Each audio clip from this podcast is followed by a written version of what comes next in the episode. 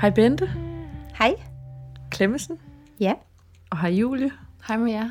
Hej. Hej. Øhm, du er psykomotorisk terapeut Mm-hmm. og har din egen praksis. Ja. Ja. Vil du ikke fortælle lidt om, hvad du laver til daglig? Jo. Ja.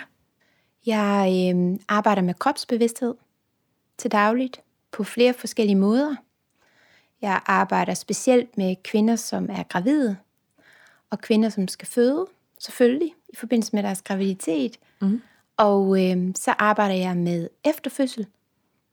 Og så har jeg øh, klienter i min klinik, som kommer individuel behandling. Ja. Det er primært det, jeg gør lige nu. Det har skiftet sådan gennem årene, men det er sådan der, min arbejdsområde ligger nu. Mm-hmm. Så det er rigtig meget omkring øh, at mærke sig selv, have fokus på åndedræt og kroppens funktion i hverdagen, og ja, sådan, hvordan har jeg det med min krop, er det også omkring. Og hvad, hvad ser du øh, derude ved de her... Du møder jo en masse gravide, ikke? Ja, Og en masse nybagte møder. Og hvordan, hvordan ser du øh, kvinder generelt har det med deres krop? Kan man, kan man tegne et billede af, af, hvad det er, der sker? altså jeg har arbejdet med det her i næsten 25 år. Næste år er mit 25. år. Wow. Så jeg har den lange historie med, hvad der, hvordan var det for 25 år siden. Hvordan har kropskulturen forandret sig igennem årene, og hvordan det ser ud i dag. Og jeg må sige, at øh, i, da jeg startede med at undervise, så kom alle de der nybagte mødre i deres træningsdragter. I husker de der campingdragter ja. med tre farver. og, sådan, ja, og manden havde en en til. Sådan, sådan en med lynlås i midten, ikke også? Og en Så der er vi i ribkant. 80'erne. Ja, Ja. der er vi i Eller hvad? 80'erne, halv- starten af 90'erne. Ja. Ja. Og øh, meget sådan stort tøj, store t-shirts og sådan noget. Så der var ikke så meget synlig krop, når man gik til efterfødsel. Og heller ikke som gravid. Der fandtes ikke på det tidspunkt øh, det, som vi ser i Hennes og Maurits, hvor der er sådan en afdeling, hvor du kan købe graviditetstøj. Graviditetstøj var sådan noget, man skulle i en specialbutik og få på det tidspunkt, så man klarede sig sådan lige med, med de store skjorter og det, der lige var. Det var ikke sådan så stilfuldt. Mm. Det er sådan min erindring i hvert fald.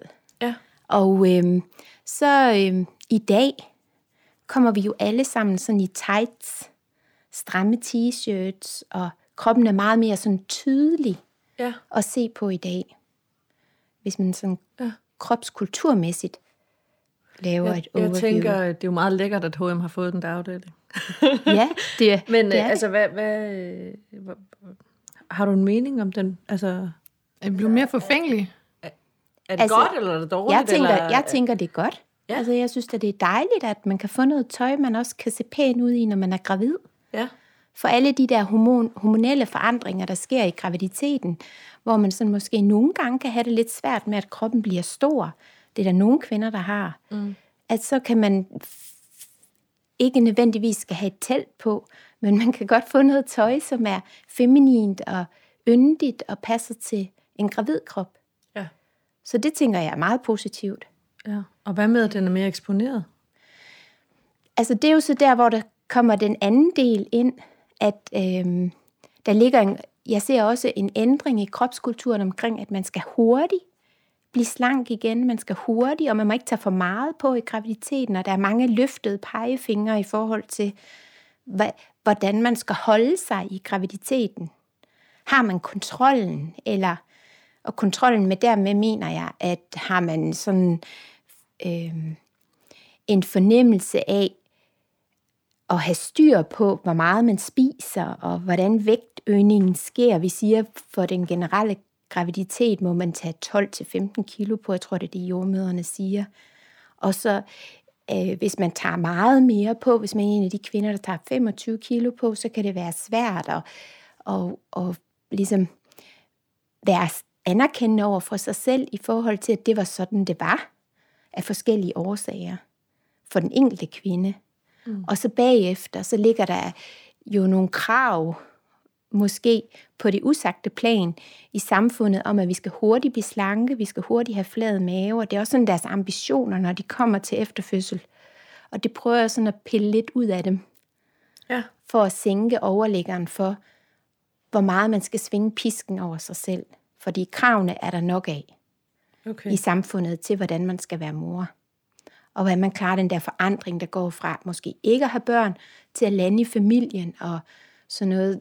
Så på den måde oplever jeg, at øh, de har rigtig meget brug for at få en lavere overlægger, Ja. hvis det er tydeligt, hvad jeg mener med det. ja, det er Altså, totalt at tydeligt. Kravene sænkes. ja. Ikke også? Og så at man får lov at være med den proces, der sker omkring kroppen, når at der er en stor forandring, og give tingene tid. Og jeg lander altid på at sige, giv bindevævet tid. Okay. Altså det der med at have en ambition om, at maven skal være på plads tre måneder efter fødslen, så ryster jeg på hovedet og tænker, jeg tænker det ikke, jeg siger det også højt. Prøv at høre, det tager et år at falde på plads igen, hvis man giver det opmærksomhed. ja. Og ikke læg mærke til at have sagt opmærksomhed, og ikke træning, træning, træning. Træning er også godt, men nogle gange skal vi også bare give tingene opmærksomhed. Og så er der mange ting, der går af sig selv, men det er der, hvor vi i vores kontrolkultur rigtig meget er præget af netop at skulle træne, træne, træne. Mm. Kontrol og styring. Mm. Og er der noget, man ikke har så meget af, når man lige får et lille barn, så er det jo kontrol og styring, og slet ikke nødvendigvis over sin egen krop, fordi der er så mange ting, der kropsligt forandrer sig. Mm. Balancen forandrer sig. Mm. Koordineringen, altså det at kunne krydse højre og venstre arm, og vide, hvad de gør og sådan noget, det, det forandrer sig fuldstændig. Gør det? Hvordan kan det være?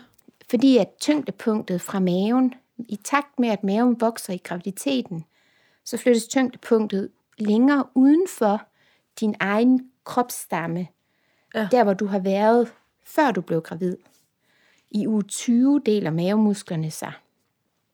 Så den linea alba, der går ned, der holder de lige mavemuskler samlet, den deler sig ud, så de lige mavemuskler kommer til at ligge som to buer Mm. ud på hver side af maven, og så bliver de sådan inaktive, de lige mavemuskler, og så har vi sådan adgang kun til transversus, altså den tværgående bumuskel, mavemuskel, og så de skrå mavemuskler. Mm. Og når vi så har født, og så den her mave pludselig får en helt anden størrelse igen, så bliver balancesystemet i kroppen fuldstændig forvirret, og musklerne fungerer heller ikke på samme måde. Lårmuskler, baller og specielt maven er jo så kommet i en stor forandring på grund af den kropsholdningsændring. Mange får et øget svej i lænden i graviditeten, og øh, hvis man ikke er opmærksom på det, kan man nemt komme til at stå med sådan overstrakte knæ og ud af roterede fødder. Og det gør så, at den store ballemuskel falder i søvn, og at lårmusklerne bliver inaktive. Og når du så har født, så har du ikke en styrke i de der muskler til at holde, hvis man kan sige det sådan, lodlinjen i kroppen.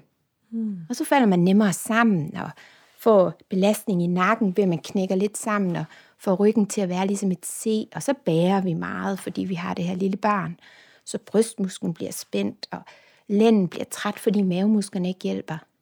At du kan godt høre, at der er en lang liste mm, af, af forandringer, som påvirker kvindens krop Ja. i en retning, som skal have tid og ro til at finde sig tilbage. ja. Jeg får en lille smule stress, når du siger det. Hvorfor? Øh, øh, over alt det, der skal fikses. Men hvis, Og hvis det ikke så- skal fixes, Jamen, man skal det have opmærksomhed. Men hvis jeg nu lige mærker efter ind i mig selv, Ja, den skal ikke tage fra dig. Værsgo. øh, så, så får jeg en lille smule stress. Altså, jeg- jeg ville nok få lyst til at græde lidt, hvis jeg sad som ny, ny, nyfødt mor, eller hvad vi kalder det. Og det hele var sådan lidt skudt ud, og, og så få den der lange liste, og ballen mm. bliver slap. og sådan, det, det var der, min stressniveau lige steg. Og så, der, og så samtidig, så får jeg det også sådan, fordi du øh, snakker om lænden, og jeg har haft så meget bøvl med lænden efter, og jeg har ikke fået taget mig af det vel, efter jeg har fået bøvl. Så, så får jeg også sådan en, ej, yes, kan du fikse det? kan, vi, kan vi tage os af det? Giv det opmærksomhed. Men ved du hvad, jeg sidder for det? Jeg, får, jeg ryger direkte tilbage inde i den første uge, det der, hvor man skal op og tage de der øre, et eller andet mm. prøver, forskellige prøver. Og jeg kan huske mig selv, at jeg skal skynde mig. Og jeg kan huske, at det er vinter, og jeg skal trække den ene støvle på. Og så står jeg ude i og så, så bliver jeg svimmel. og jeg har, mit hoved siger, at jeg skal skynde mig, og min krop siger til mig, det kan jeg ikke. Så jeg får faktisk mere, når du fortæller, så får jeg lyst til at tage mig selv tilbage, og så sige til mig selv, ro på. Hold op. Altså, jeg får virkelig en følelse af, wow, der er meget, der er sat ud af spil, øhm, og det skal have tid til at komme sig. Og når jeg tænker tilbage på mig selv, så var jeg også en, der skulle alt muligt. Ikke? Altså, jeg skulle... Mit barn var tre uger, da jeg blev, øh, fik en indbydelse til at komme i mødergrupper, og det skulle jeg bare, og jeg skulle ind til byen med det samme. Altså sådan, jeg speedede bare op. Der ville jeg da, når jeg hørte dig fortælle, have ønsket, at nogen havde sagt, du skal bare lige vide, at både baller og lår og hoved og det hele er sat ud af systemet, så du må godt tage den med ro. Sådan sidder jeg for det. Okay. Det er dejligt for dig. Okay. Men altså, hvad gør du så for at hjælpe de her kvinder? Altså, fordi så- altså, jeg tænker, du er op imod nogle, Ja. altså, nogle store kræfter. Og, og hjernekvinder, hvordan ja. du, hvordan, Og en hvordan, kultur. Ja. En kultur, der siger en halv times motion med høj puls hver dag. En Jeg kultur, som siger, når vi har smerte et sted, så skal vi træne. Men nødvendigvis skal man ikke træne. Nu nævner du din lænd. Mm. Det fikser vi, inden jeg går. Ej, fedt. Jeg skal nok give dig en lille øvelse. Og det her er jo fordi, at 90 procent af dem fortæller det, du siger. Men jeg vil sige, at begge to repræsenterer rigtig fint det, som de repræsenterer. Ja. Altså, jeg, hvis jeg skal sige det bedste scenarie, så er det jo at møde dem i graviditeten. Og få lov at sige nogle af de her ting, så jeg kan få lov at sige, husk nu, det kan godt være, at der er babybongo, babysalmesang, der er mødergrupper, der er sundhedsplejerskegrupper, der er nogle steder, der er noget, der hedder familieiværksætterne, det er forskelligt fra region til region og fra kommune til kommune. Men, men alle de her ting kan virkelig give stress.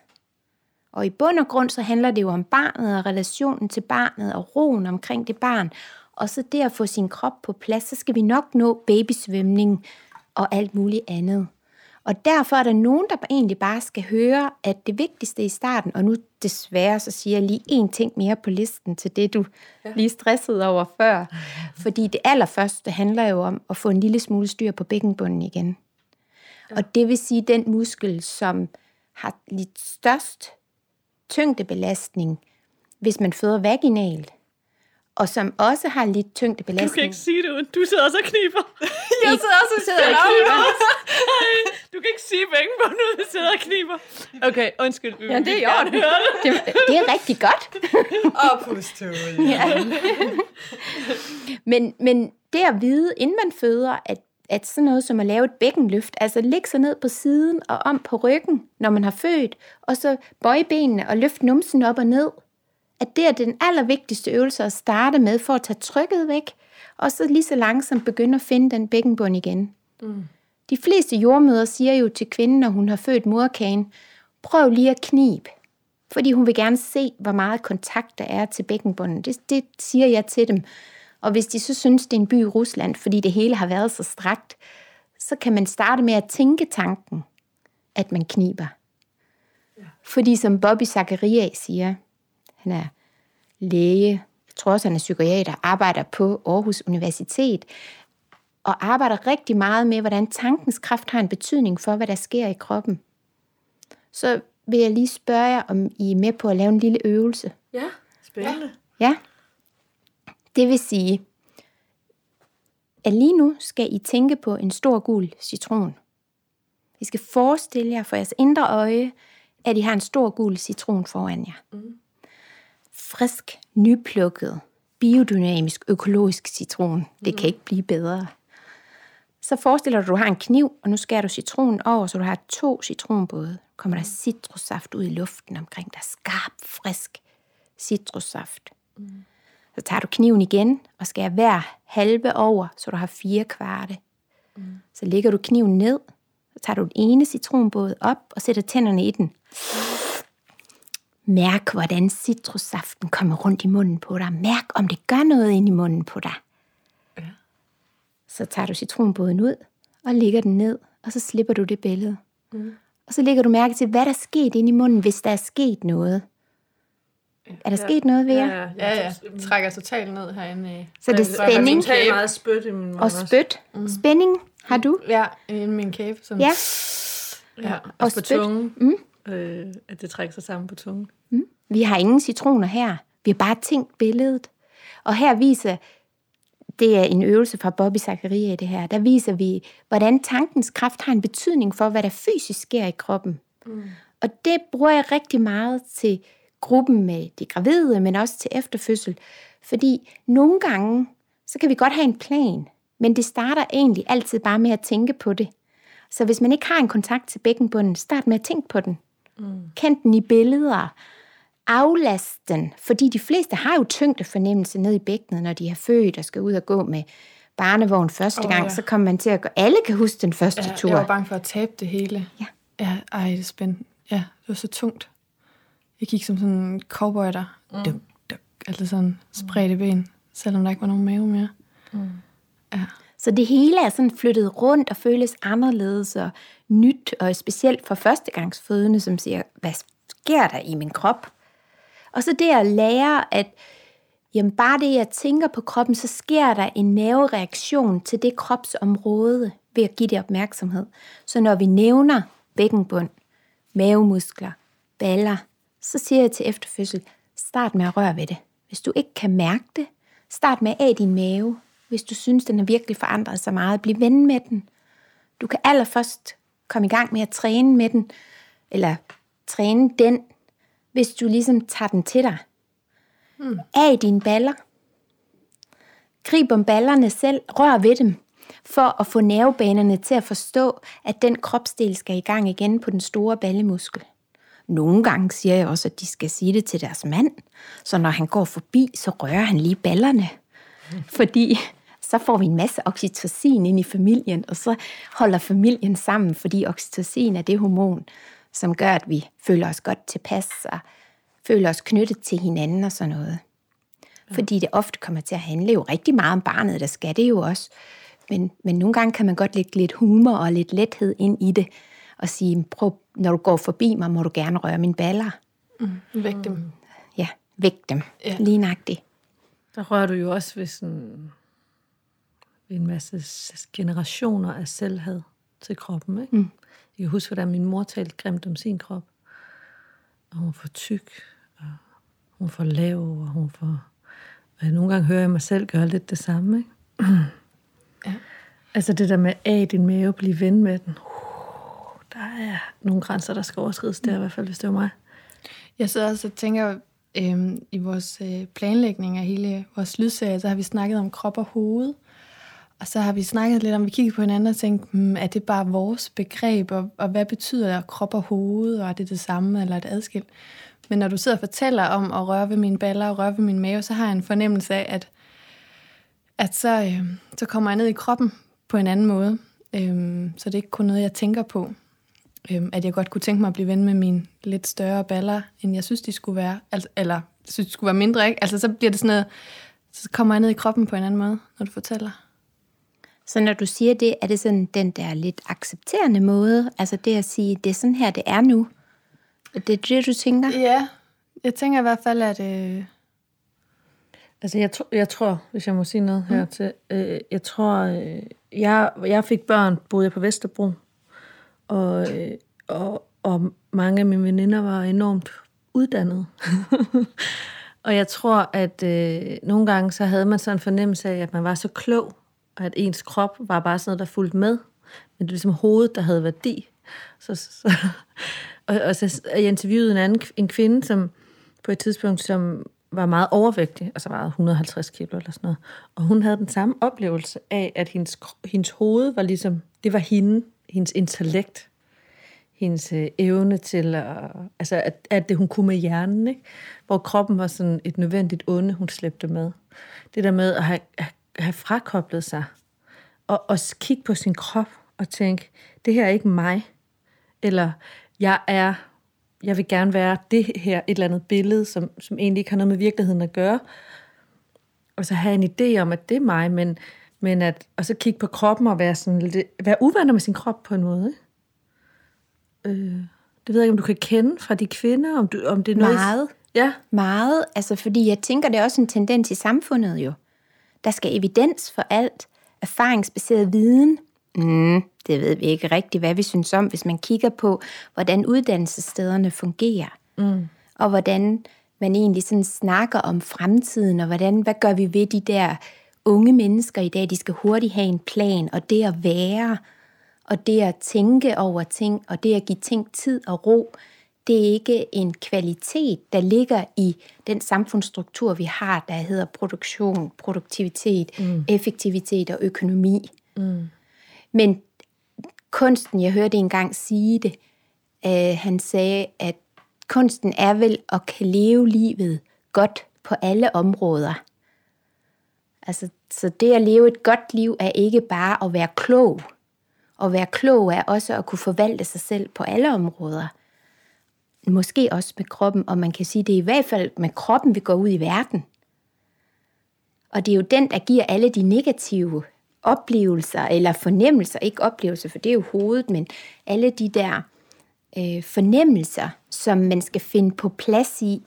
Og så den, hvis man hele tiden har hende der, hvis man forestiller sig sin indre dialog, at er man bedste veninde med hende, man har sin indre dialog med, eller er hun faktisk sådan en, man ønsker ikke at være veninder med?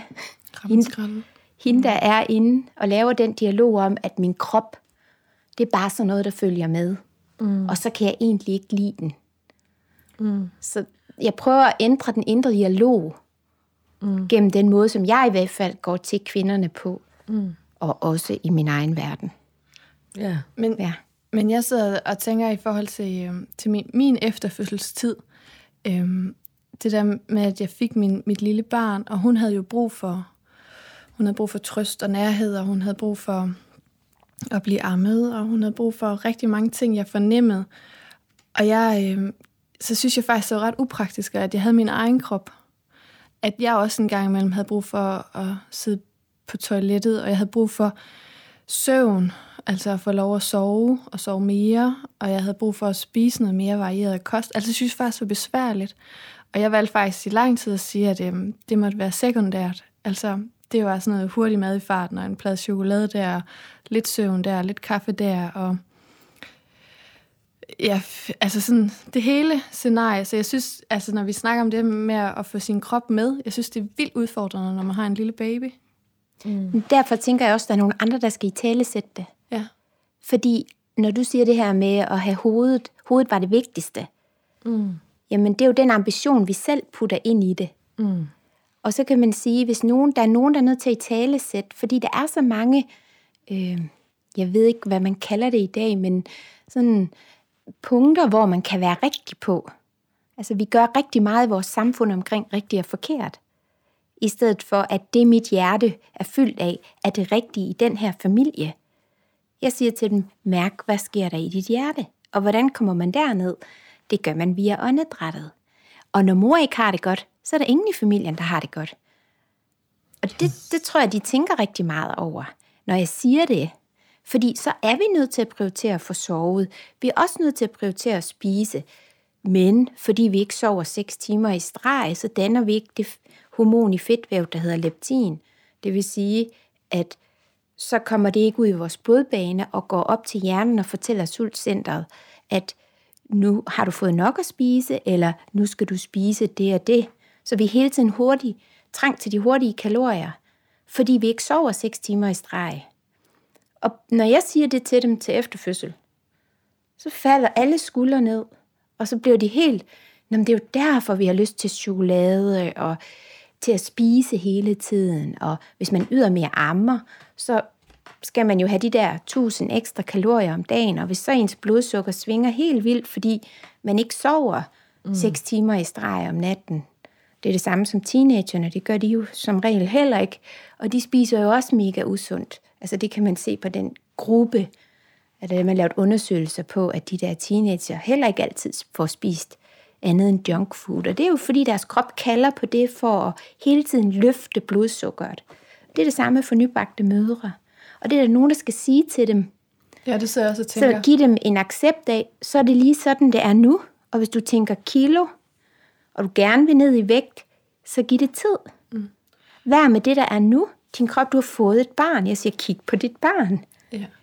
Jeg havde jo bare virkelig en fornemmelse af, at nu var der kommet et nyt menneske ind i familien, som var vigtigere end mig. Øh, altså helt basalt var hendes overlevelse vigtigere end mig, øh, for at bare gøre lidt mere dramatisk. Så, så jeg kunne godt have brugt nogen, der havde sagt til mig, at, øh, hvordan, hvordan jeg fik mig selv med, ikke?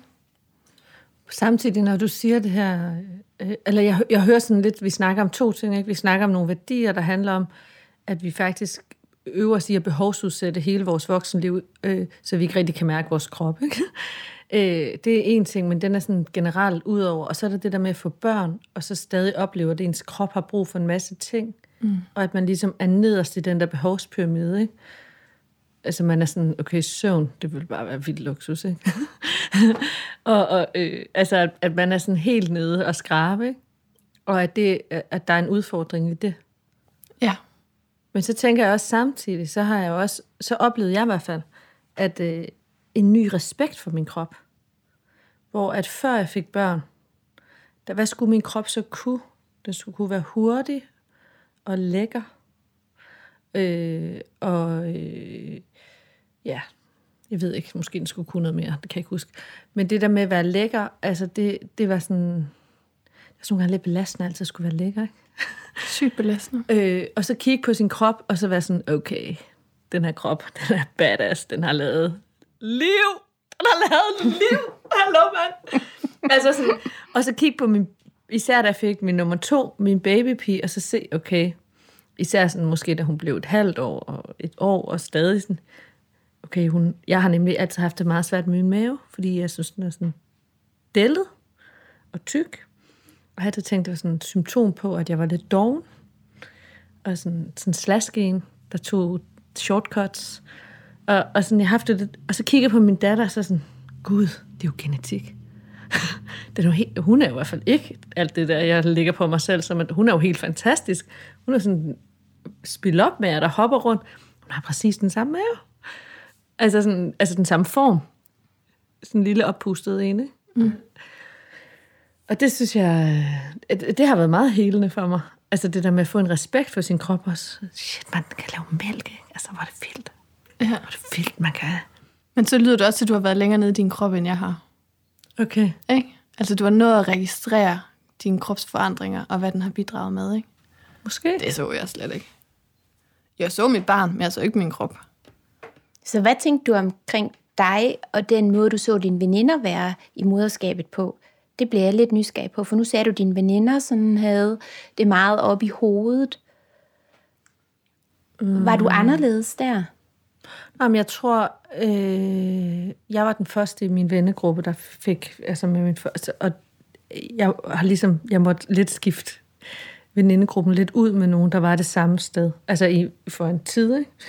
Fordi at de var stadig sådan, hvad skal du med i byen? Ej, Laura, nu må du snart få den babycat passet. Øh, den er tre uger, den skal ikke passes. De var på en anden planet, ikke? Øh, og så mødte, mødte jeg nogen, der også var på barsel, og ligesom var lidt det samme sted, så blev jeg venner med dem, ikke? Øh, men jeg tror, det var sådan en værdi i mit liv generelt, at nu har jeg læst på universitetet, jeg har behovsudsat, jeg har skrevet opgaver til klokken to om natten, og jeg har kørt de der intensiv, og så har jeg været helt vildt dygtig på mit arbejde, og så har jeg ligget lidt i første stilling bagefter. Det kan man jo sagtens, fordi jeg er pisse dygtig, og jeg får god karakter, og jeg er vildt dygtig til mit arbejde og sådan noget. Så altså sådan en kultur, hvor jeg hele tiden sådan laver sådan en overpræstation i, i projekter, og så ligger jeg første stilling bagefter og samler mig selv langsomt op, og så overpræsterer jeg igen. Og så får man det der barn, og der er ikke nogen deadline på det projekt, vel? Så man kan godt se, okay, det her, det, det kan min krop faktisk fysisk ikke. Øh, men, men når jeg så har kørt de der projekter, så har totalt ignoreret min krop. Altså være i stand til bare at lukke af. Og det brugte jeg jo, altså det, det tror jeg, de fleste møder gør. De tænker om morgenen, de vågner det først, de tænker, fuck, jeg skal tisse. Og så klokken 10 om aftenen, så er de sådan, ja gud, jeg har ikke været på toilettet endnu. Altså det, det tror jeg, de fleste har prøvet. Det tror jeg også. øhm, og det er jo også en måde at lukke af, fordi mm. der er mm. noget andet, der er vigtigere. Og det er jo også en kæmpe kvalitet. Altså en, noget at kunne stå igennem med. Altså det som måske også klappe sig selv på skulderen over, at man faktisk er i stand til at gøre det, der skal gøres, og lukke af for. Men på et eller andet tidspunkt, så bliver man jo nødt til at tisse, hvis ens blære ikke skal springe, og man så dør. For det dør man, hvis det har lavet mig fortælle. Og hvordan finder man den balance igen? Og hvordan, hvordan får man sagt nogle kærlige ting til de her kvinder, så vi kommer et rart sted hen, ikke? hvor du ikke hele tiden skal tisse. Eller, og så når du tisser, så, gør det, så er det som at tisse glasgård, ikke? fordi du har glemt at have varme tær, så har du fået underlip et eller andet, og så har du brystbetændelse. Så det, altså, det var ligesom også det, der indhentede, i hvert fald mig, at, at du ved, før der kunne jeg jo alt. Jeg kunne jo alt med min krop. Jeg kunne jo, så kunne jeg jo bare, altså jeg kunne gå på barter om vinteren. Jeg kunne, og så lige pludselig, så skulle der ikke mere end bare tage en time til, at jeg lå og var ved at i febervildelse med brystbetændelse. Jeg var sådan, hvad sker der, for jeg er blevet skrøbelig? Hvordan er min krop blevet så skrøbelig? Det synes jeg også var grænseoverskridende. Det synes jeg også at lære at komme ind i den verden, hvor der er nogen, der fortæller en, at når man har født, og hvis man ammer, så passer man på med hænderne under det kolde vand, man tager handsker på, når man går til fryseren, og man sørger for at have en jakke på, når man går ud, og man går aldrig med bare tæer, fordi de fire ting har stor betydning for, om du får en brystbetændelse, hvis du er en af dem, der er nemt for brystbetændelse. Mm. Så tåler du ikke at stå og skrælle kartofler ved koldt vand, så får du brystbetændelse. Du tåler ikke at gå hen og hente noget i fryseren. Måske ikke engang i køleskabet. Åben, åben køleskabet, det er nogen, der får brystbetændelse af. Men der skal være nogen, der fortæller en det. Ja. Og sådan, at det er en helt naturlig del, uden at være skrøbeligt. Det er simpelthen, fordi dit malkeri skal passes på. Ja. Og det er jo også kærligt at formidle det på den måde. Ja. Ikke også, så det ikke er en svaghed, men noget, som er helt naturligt, fordi vi passer på mælken Og på os selv. og på os selv. Ja. Og så tænker jeg på det, du sagde med, jamen, så var jeg et helt andet sted med op i hovedet, og sådan, jeg hører en lille snært, og nu må du korrekte mig, med at det er sådan, og jeg kalder det sådan pulsurspigerne. Yes, det er er det mig. der med, ja, at løbe, og så ikke løbe og mærke efter, når man løber en løbetur, men man løber i forhold til de tal, der er på uret. Ja, det er mig. Ja, Eller det har været mig. ja. Jeg har ja. smidt mit pulsur ud. ja ellers sad du nok ikke her og lavede den her udsendelse, Nej. tror jeg ikke. Nej. Nej. Så, Jeg har været nede og smage asfalten. ja, Ja. Ja, og det er jo det med at give både dig med brystbetændelsen og accepten af den krop, der måske føles svag, men også pulsurspigen en mulighed for, hvordan gør man det så? Og nu kommer der igen noget kropsligt. Og du gjorde tak. det faktisk lige før så fint i den måde, du brugte ordene på, fordi du åndede ud, da du sagde, og hvad gør man så? Og det første, der forandrer sig, når man bliver presset, hvad enten man synes, kroppen er svag, eller man skal have styr og kontrol, og det tingene skal passe ind i det, det gjorde førhen i ens liv, det er at holde op med at trække vejret. Ja. Og når du holder op med at trække vejret, så holder dit barn op med at trække vejret. Og selvfølgelig ikke helt konkret, vel? Men man får et højt åndedræt, det vil sige et åndedræt, der ligger ved brystkassen, som bliver hurtigt, og så fjerner vi os væk fra, hvad vi mærker nede i maven. Og så bliver der en opspænding omkring skulder og nakke. Og når vi kun trækker vejret i brystkassen, så ilter vi kun 30 procent. Og det vil sige, at vi får simpelthen ikke nok ilt, så det bliver svært at koncentrere sig, svært og endnu mere svært. Forestil jer det oven i et søvnunderskud, oven i smerter for brystbetændelse, oven i dosmersedlen på alle de ting, man skal nå for at have nået det, man skal nå på en dag. For de leveregler, man havde, før man fik børn.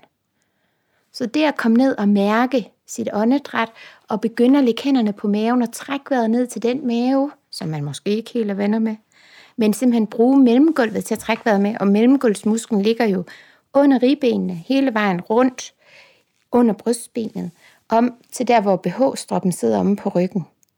Så hvis man bruger åndedrætsmusklen funktionelt, så vil man ilte plus 70 procent, og så begynder ting at forandre sig, fordi så bliver vi mildere inde i nervesystemet, fordi vores åndedræt hænger rigtig meget sammen med det autonome nervesystem, altså det nervesystem, som hedder kamp-flugt-systemet og hvilesystemet.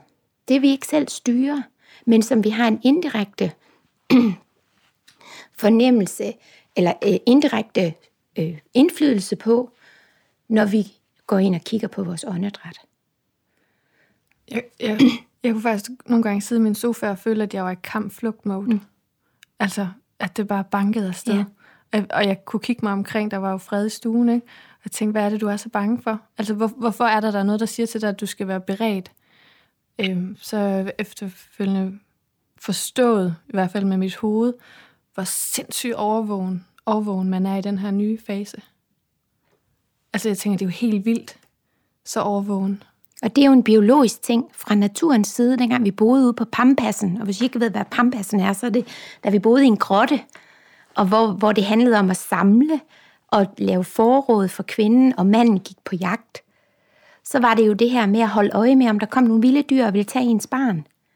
Det er lidt det samme her. Nu er det bare, nu har vi ikke den vilde løve omkring os, men vi har en masse leveregler og en masse forventninger om til os selv, måske uden at være dem bevidste, til hvordan det skal være rigtigt, og at vi får vores børn senere og senere. Det vil sige, at vi bliver mere og mere fokuseret på styring og kontrol.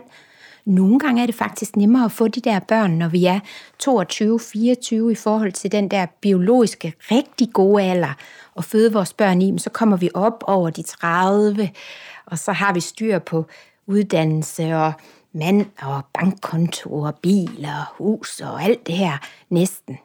Og så kommer det her barn og vælter det hele.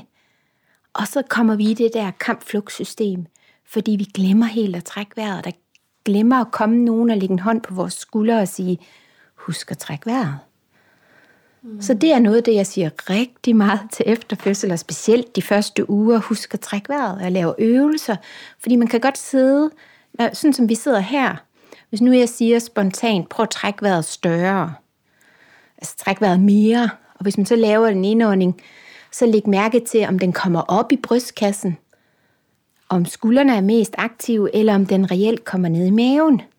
Hvis den spontant går op i brystkassen, så har man sådan en ubevidst førstehånds indgang til at lave det, der hedder et højkostalt åndedræt, altså et brystkasseåndedræt, hvor vi kun ilter 30 procent, og hvor vi skaber spændinger omkring skulder og nakke, og dem har vi nok af, når vi Ej, det har så meget været mig.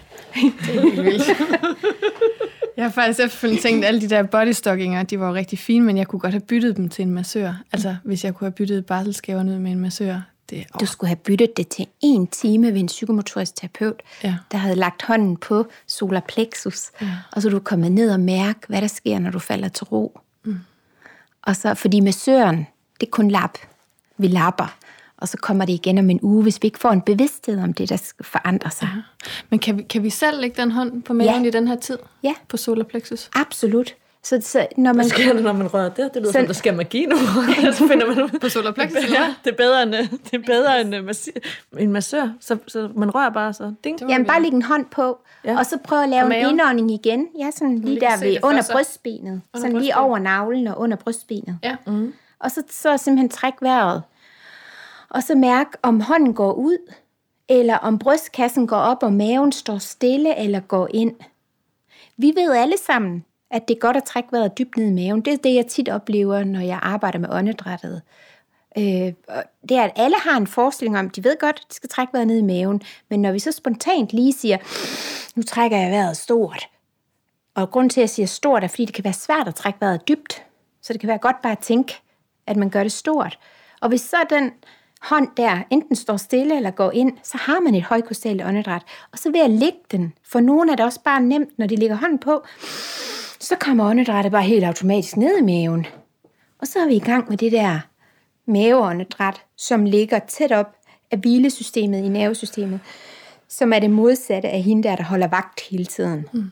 Man kan også gøre det, at man simpelthen ligger sig ned på gulvet, og så ligger hænderne på maven, fordi de fleste, altså 95 procent af dem, jeg ser i hvert fald, når de kommer ned og ligger og lægger hænderne på maven, så laver de det her åndedræt.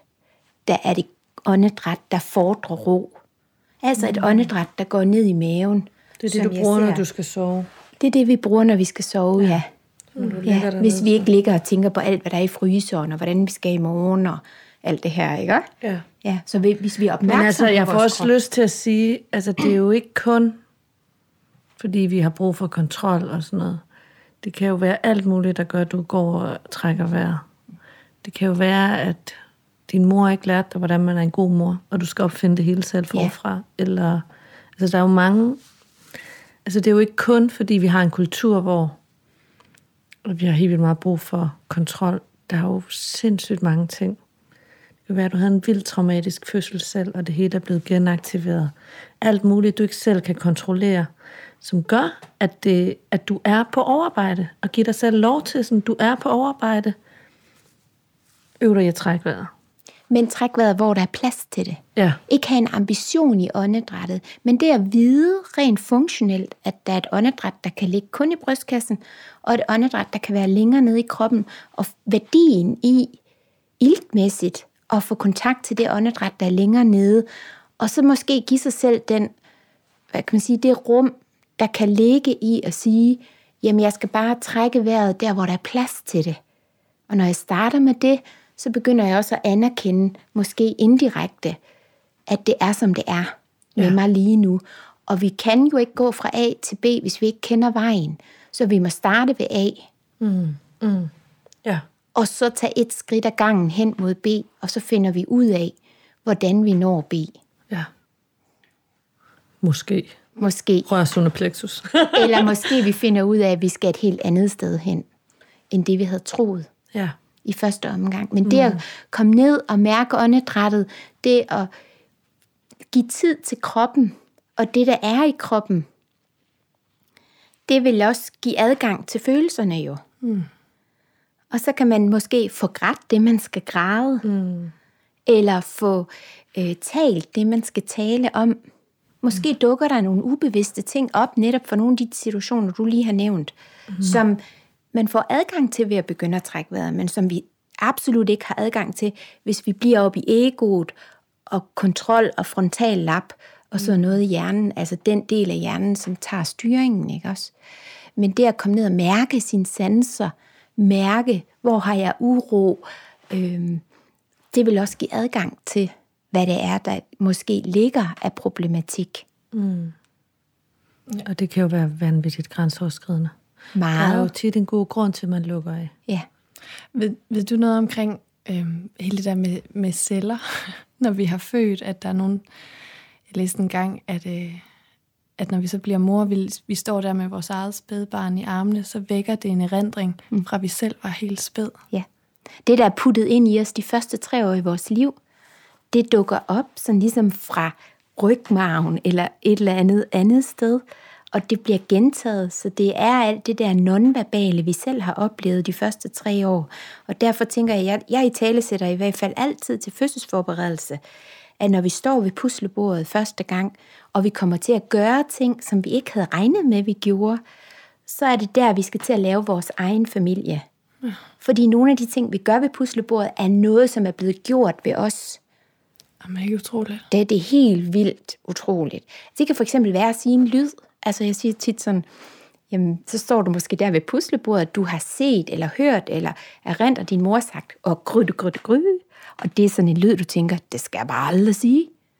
Og så lige når du står der og siger den lyd, og du har sagt den, så er det, du skal sige med mildhed over for dig selv, okay, den lyd skal ikke være i min familie. Jeg finder en anden lyd, der er min lyd. Mm. Fordi det andet kom dybt, dybt nedefra i systemet. Ja. Så derfor tænker jeg også, det er godt at have nogle forumer, hvor vi kan snakke lidt om, jamen, hvad leveregler har vi? Ja. Hvad skal der til for, at, at jeg synes, jeg har en familie? Eller så for mig har det også været en rejse i, måske øh, i teenageårene og ungdomsårene, måske at, at lægge afstand til min mor, mm. men, men da jeg så står der, og jeg har en følelse af, at jeg siger nu det samme, som hun har sagt, så er egentlig en større mildhed over for hende, og så finde hjem i noget, der er mere accepterende. Det, det, det kan blive helt rørt at snakke om. Altså det synes jeg faktisk har været rigtig dejligt. Men der er jo også noget, vi først forstår, Ja, når vi står der. ja, Og, og vi bliver rørt. ja. Og jeg kan huske, jeg sagde til min mor, da jeg fik min første, hvorfor har du aldrig fortalt mig om den her klub? ja. Altså, jeg er kommet ind i en klub, ja. som jeg intet anede om. Jamen, hvordan skulle jeg have fortalt dig om det? Og min mor fik fire børn. Mm. Altså, men jeg kunne jo ikke fortælle dig om det, før du var der. Før du er der. Og nu kan vi snakke om det. Men det her netop med at holde vagt, og trækker han vejret, og mm. går det nu, som det skal. Og nu så, jeg husker, jeg sad med ham første dag, min mand var på arbejde, og så, jeg spiste rigtig meget tykmælk, dengang jeg lige havde født. Jeg havde virkelig sådan en craving for tykmælk. Og så sad jeg med ham i arm, for jeg kunne selvfølgelig ikke lægge ham ned. Han var jo mit første barn. Mm. Og så tabte jeg en klat tykmælk ned i munden på ham. og jeg sad lige ved telefonen, og jeg ringte, der havde man kun fastnet. Og jeg ringte til min svigermor og sagde, jeg har tabt en klat tykmælk ned i munden på ham. Jeg tror, han er ved at dø. Og min svigermor, hun kom kørende ud og tog ham og sagde, jeg tror, han overlever. og jeg husker bare det som et mareridt, da ja. det skete. Jeg sad ja. der, og jeg, hvorfor havde jeg ikke bare stille og roligt lagt ham ned, da jeg... Men det gjorde jeg jo ikke, fordi... Hvad nu, hvis der kom en løve og tog ham? Ja, ja, ja. At den lå jo dybt i min biologi. Ja. Ikke oh, hvor er det fint. Så, og jeg tænker sådan, det er godt at dele nogle af de historier, for vi har dem alle sammen. Ja, ja. Den der første tur ud med barnevognen, og sådan nå ned. Vi er ikke en kilometer væk hjemmefra. Ikke engang og på Vesterbro, og, og han begynder at sige en lyd. Babyen siger en lyd, og vi går i panik, og vi præger en taxa, og en taxachauffør med 10 børn, eller sådan noget, ikke? Og vi spørger, må vi ikke godt uden autostol? Vi er ligeglad med, at vi skal køre uden autostol, men jeg kan ikke rumme, at han skal græde in public. Og hvad, hvad gør man så? Og alt det luft og alt det... Uha. Så jeg sætter mig ind i taxaen og ammer ham mens han triller op ad vejen hjem til os. Og Frank, han løber med barnevognen hjem. det har været dramatisk. Så dramatisk. Så var ham der mand, der bare tænkt, okay, ham der taxichaufføren har tænkt, Det er jo den der? største ømhed, der dukker frem. Bare sådan lige afsluttende, jeg fik sådan lyst til, du sagde før noget om åndedræt, altså stopper vores åndedræt og babys åndedræt og sådan det hele. Jeg kan huske det der med, at jeg havde min datter, hun græd meget i starten. Øhm, og så var der en sundhedsplejerske, der sagde til mig, jamen Julie, måske er det fordi dit hjerte hamrer så meget, at hun ikke kan finde ro ved dig.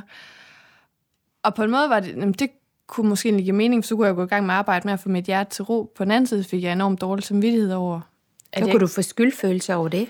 Ja, det tror jeg ikke, at det var hensigten, men, men, det, har, men det har senere kørt rundt for mig, øhm, og i dag, hvor jeg har større børn, det der med vores hjerter, øh, og åndedrættet og rytmen i os. Øh, vil du bare sige lidt om det? Ja, altså 80 procent af vores kommunikation er jo nonverbal.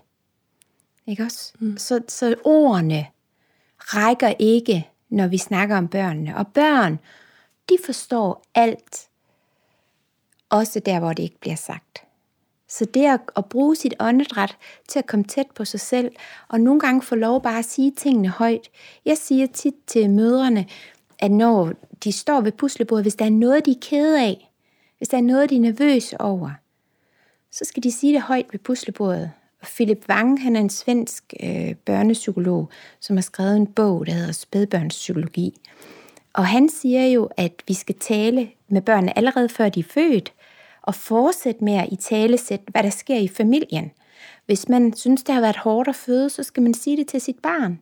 For nogle gange græder de på vores vegne, Ja det er også den fornemmelse, jeg har haft nogle gange. Ja, så det, og jeg har en lille historie, der er simpelthen så fin. Jeg havde en kvinde, hun øh, havde sit tredje barn og gik til efterfødsel ved mig, og han ville ikke ligge. Jo, han ville godt ligge, men han var vågen hele tiden. Og så siger hun til mig en dag, at øh, han vil ikke sove andet end i hendes arme. Og så kunne jeg ikke lige huske, om han, han var første barn eller tredje barn. Så sagde jeg, er han første barn? Eller, når han er tredje barn, og de andre to har sovet lige så fint. Og så er der et eller andet inde i mig, der siger, hvordan var det, han blev født? Så jeg spørger hende så, hvordan er han blevet født?